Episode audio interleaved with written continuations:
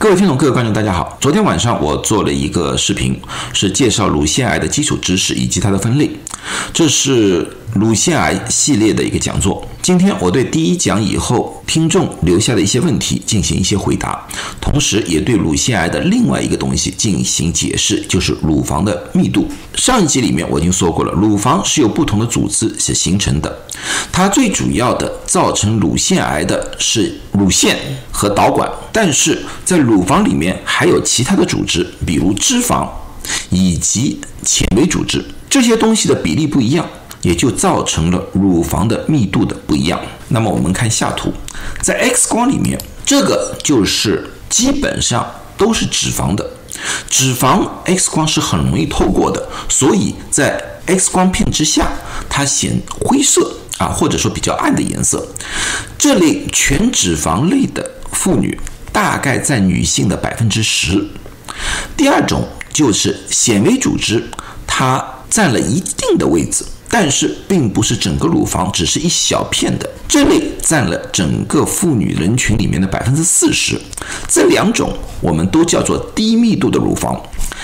接下去两种我们叫做高密度乳房，又叫致密乳房。这一种就是它的纤维组织和这种不一样，它不存在于一个地区，而是均匀的分布于整个乳房。这类也占妇女人口的大概百分之四十。最后一种，它的致密程度更高，或者说最高，它整个乳房基本上都是由致密组织所形成的。这类占了整个女性的百分之十。那么这两种是致密乳房，致密乳房到底有什么样的危害？为什么现在我们在做 X 光报告的时候会下面加一句？这位患者到底属于低密度乳房还是高密度乳房？原因是这样子的，先声明一点，乳房密度高就是致密乳房，并不等于有乳腺癌。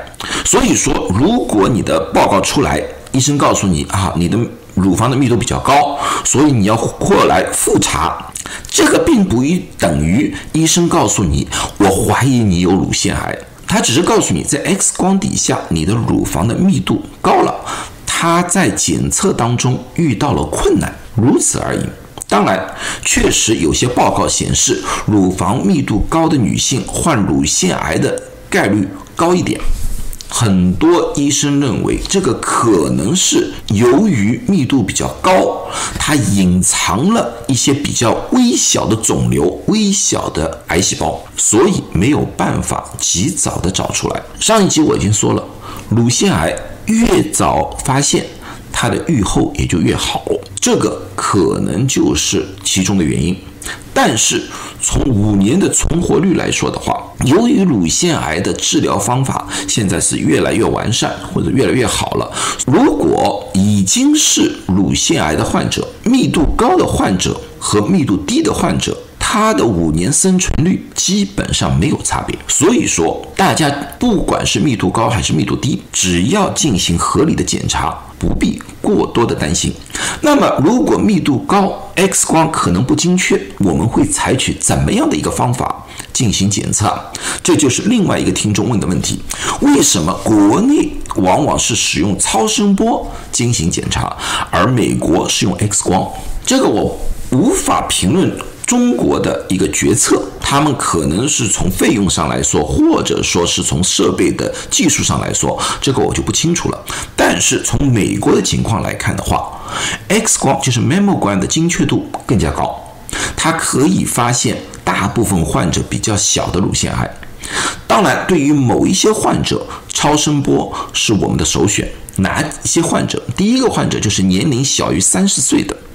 上一集我已经说过了，年龄小于四十五岁患乳腺癌的概率是比较低的，或者说非常低的。对于这类人群，特别是小于三十岁，如果说有怀疑有乳腺癌的话，我们也要考虑到这个人群有可能怀孕了，或者说我们认为不需要用 X 光这种有放射性的东西对于。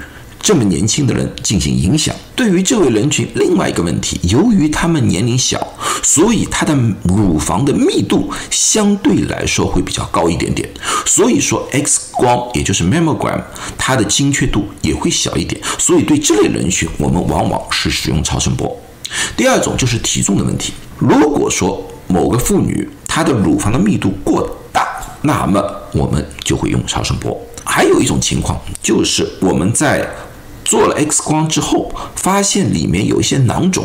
由于是囊肿，一般的囊肿里面是有水分的，而超声波对于囊肿的精确度要比 X 光高。所以说，在做囊肿引流手术的时候，我们往往是使用超声波。另外，还有一些特殊的原因，某些患者无法使用 X 光，那么医生会考虑用超声波。所以说，超声波的检测往往是一种辅助性的，在欧美国家并不把这个当做主要的筛选乳腺癌的一个手法。好了，那么今天我就把大家的问题回答了一下，希望对大家有用。谢谢大家，祝大家都健康。